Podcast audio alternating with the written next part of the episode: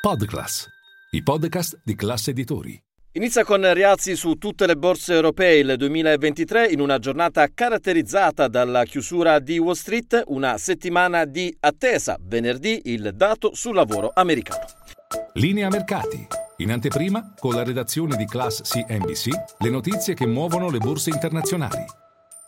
E Milano è una delle migliori con il Fuzimib che recupera abbondantemente i 23.000 punti. Una giornata di acquisti, la prima seduta della settimana del nuovo anno, in luce soprattutto i titoli del comparto oil and gas, Saipem che guadagna il 5%, ma molto bene sia Eni che Tenaris, bene anche tutto il comparto industriale. Di fatto non ci sono titoli venduti a parte eh, Amplifon che cede circa il 2,5%. Sul mercato obbligazionario lo spread riparte poco sopra i 210 punti base.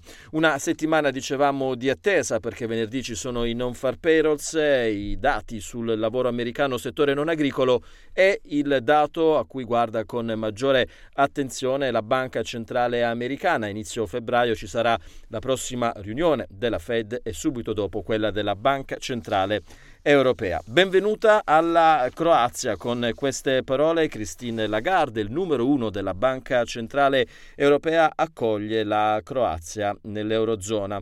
Eh, Zagabri ha dimostrato un impegno incredibile in ogni fase del viaggio verso l'ingresso nella famiglia dell'euro, ha detto il numero uno dell'Eurotower. In Turchia è uscito il dato sulle esportazioni, un vero e proprio boom nel 2022, un aumento del 13% e questo a causa in particolare del crollo della lira turca che ha ceduto il 40% eh, Recep Erdogan, presidente turco, in un'intervista ha detto questo dimostra che la Turchia non è più un paese schiacciato dalle crisi, ma un paese che gestisce le crisi. Vi ricordo che essendo chiusa Wall Street, questa sera non ci sarà l'appuntamento podcast The Street, noi ci ritroviamo domani mattina con Caffè Affari Ristretto.